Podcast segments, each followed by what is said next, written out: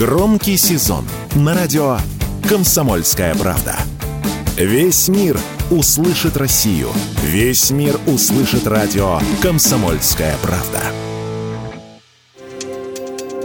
Эксперты оценили законопроект о запрете животных в цирках. С такой инициативой выступили депутаты Госдумы. По словам чиновников, актуальность их предложения объясняется возросшим числом случаев жестокого обращения с животными при их подготовке к представлениям. В феврале прошлого года по всей стране была проведена проверка деятельности более 500 приютов, зоопарков и цирков, в ходе которой пресекли 116 фактов незаконного использования животных и 48 случаев жестокого с ними обращения. Очередной виток обсуждения запрета таких цирков произошел после того, как в СМИ попала запись с камер видеонаблюдения московского цирка. На кадрах видно, как тигры начинают друг с другом драться, а дрессировщик Эдгард Запашный пытается их разнять, бьет палкой, кидается в них тумбой, обливает водой, а после дает залп из огнетушителя. Его брат Аскольд Запашный заявил радио «Комсомольская правда», что ничего страшного в таком поведении дрессировщика нет, а историю раздувают их завистники.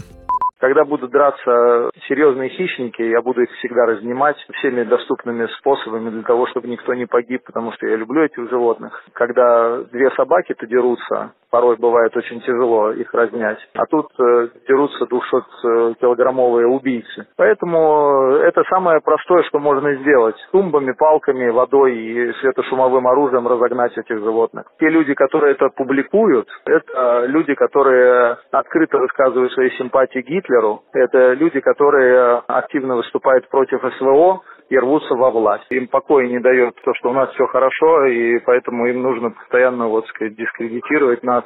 Идея этичных цирков, то есть где выступают только люди, широко распространена в мире. На сегодняшний день более 45 стран полностью или частично запретили использование животных в индустрии развлечений. Среди них Англия, Финляндия, Иран, Сингапур, Китай и многие другие. Ярким примером успешной труппы без животных является канадский цирк Дюсали.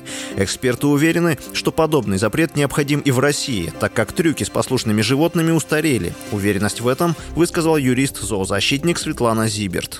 Само нахождение диких животных в цирке не является естественным. И для диких животных цирк – это огромное насилие. Конечно, в перспективе цирк с животными необходимо отменить. Причем под вопросом я бы ставила даже участие собак в представлениях. Сегодня неинтересно смотреть современному человеку вот эти вот трюки, которые показывают власть человека над тигром. Сегодня нам интереснее смотреть о том, как человек с животным общается, сотрудничает. Поэтому цирк, конечно, вот такой с животными устарел. Инициатива, в общем, она хорошая. И я думаю, что рано или поздно мы к этому придем, так же, как и другие страны.